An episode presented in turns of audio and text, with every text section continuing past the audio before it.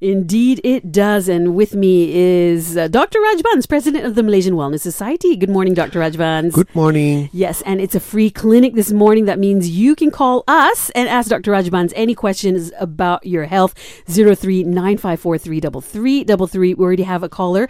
Uh, hi, James. What's your question? This regarding this foamy urine that comes out in the Facebook, I see so many times. So when you urine, there are a lot of bubbles. I want to ask Dr. Rajban. I've checked with urologists and the other other doctors. They said what I see in the Facebook is that when you urine, there's a lot of bubbles. Is that a medical uh, kidney problem, or it depends? It's, it's got to be really foamy, fully foamy before you have a kidney problem. Hmm, that's an interesting question. Foamy urine. Yeah, I mean the best thing would be go and check your urine. You know, they do what we call a urine microscopy. Now, foamy urine could mean nothing. You know, just uh, it happens like that, or it could mean things like you got protein leaking. You know, in the kidney. That means that's the first sign of acute damage. uh, a lot of times that happens for people who got hypertension, diabetes, or people who got kidney issues. Now, frothy urine, we thought the other thing is you worry if there's blood, but there's uh, he said uh, there's no sign of blood, just foamy urine. So foamy urine, protein is one of the things you you worry about. Uh, of course, with the infection, are other symptoms, it can't be that. So I would only to go and just do a urine microscopy where they look at all your full urine, you look at your sugars, your proteins, your the, anything leaking from the urine, and uh, that will give a good clue. If it's normal, then I wouldn't worry. All right. I hope that answers your question, James. Give us a call, 03 or leave us a question on our DG Lite line at 016 Next, Bella says that every time she naps, she wakes up with a raging headache. What could that be? Well, Dr. Rajbans answers that next after Bruno Mars, When I Was Your Man on Lite. It's a HealthWise free clinic with Dr. Rajbans this morning. Bella, what's your question? Yesterday, I took a nap around 4 or 5 p.m. and I was napping for about an hour. When I woke up, I got a ringing headache for an hour or two hours. So my question is, why do I get a ringing headache? Don't I supposed to feel better after a nap? Why do I feel worse? Is this the first time it's happened to you? Um, no, it's happened to me plenty of times. Every time I take a nap. Do you take any paracetamol? I'm allergic. So, Dr. Rajbans, what could it be? Yeah, I mean it's uh, interesting that it happens just after a nap. So one of the first thing I think is whether it's uh, you know the way she slept, whether you know she has disturbed some muscle in the this thing, or whether she's got you know some spondylosis or what that causing the headache, uh, or whether it's just that that you know she's not having enough sleep and she wakes up too early. So, so, you know headache is something that's so difficult to actually diagnose. But there also can be other causes like your eyesight, your ears, dehydration, you know, dehydration, uh, stress. But I'm just still worried. Any headache not diagnosed, I would want her to see a doctor. Mm-hmm. I mean, even this year I picked up three patients who had headaches, headaches which they thought were migraine, which turned out to be actually tumors. I'm not scaring anyone, but oh you know, so I would really, really want someone to check out, go and see a doctor or go and see a neurologist even better and see what they think about the headache. And today, with a simple CT scan, you can diagnose a lot of things. So if this is going on for some time, I would really want her to get it checked up and not just sit on it and you know worry. All right. Well, hope that answers your question, Bella. Yeah, I'd go get it checked out. Now you can call us on zero three nine five four three double three double three or leave a voice note with your question on our DG Lite line at one six five one zero double eight double eight. Uh, Chun says she has bad heartburn and doesn't want to continue taking antacids. We'll see what Dr. Rajbans has to say about that next after the traffic update and the Gees here on Lite. It's a HealthWise free clinic with Dr. Rajbans, president of the Malaysian Wellness Society. And on our DG Liteline, Chuna's written in. She says, I have really bad heartburn and I'm taking antacids for it. But is there a way to heal this completely?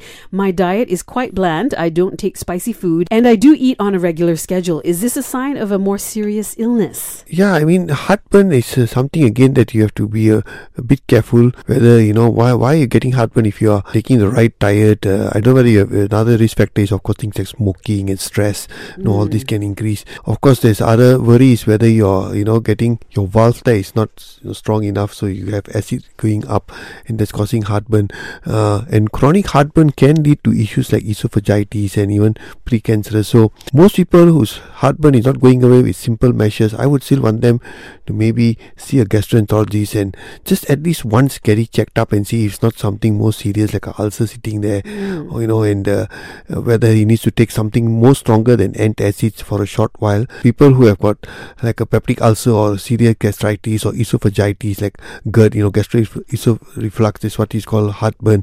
They might sometimes have to go on stronger medication for a six weeks to two months to completely heal it Right. while following their lifestyle. So I actually wanting to get it checked up. Okay, take that advice, Chun. Take it seriously. Now, coming up, Kieran says he has pins and needles.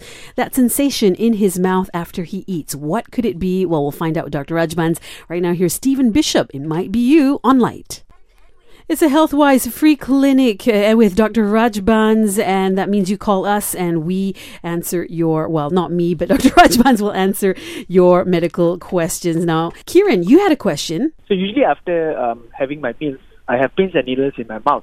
So what is this about? Like, is there something that I should be afraid about? Is it after all meals, uh, Kieran, or after a certain type of meals? Spicy or, or you know, salty or what? Usually happens uh, after salty meals. How long does it last? It's there for like at least 15 minutes to 30 minutes. Hmm, interesting, Dr. Rajban. So your Yeah, thoughts? that's that's uh, now that's an interesting question. You know, the simple thing I could say is I don't know why that happens. right. Could it Yeah. be MSG or Yeah, something? something, something. Pins and needles are more like a, either you know like nerves. Nerves normally gives you pins and needles, Mm-hmm. sort of. So whether your nerves are getting disturbed by something, so whether it's just an allergy, like like you said, whether it's MSG or some sort of food that disturbing him. So and he's got no pain, nothing, just pins and needles, and then it goes away.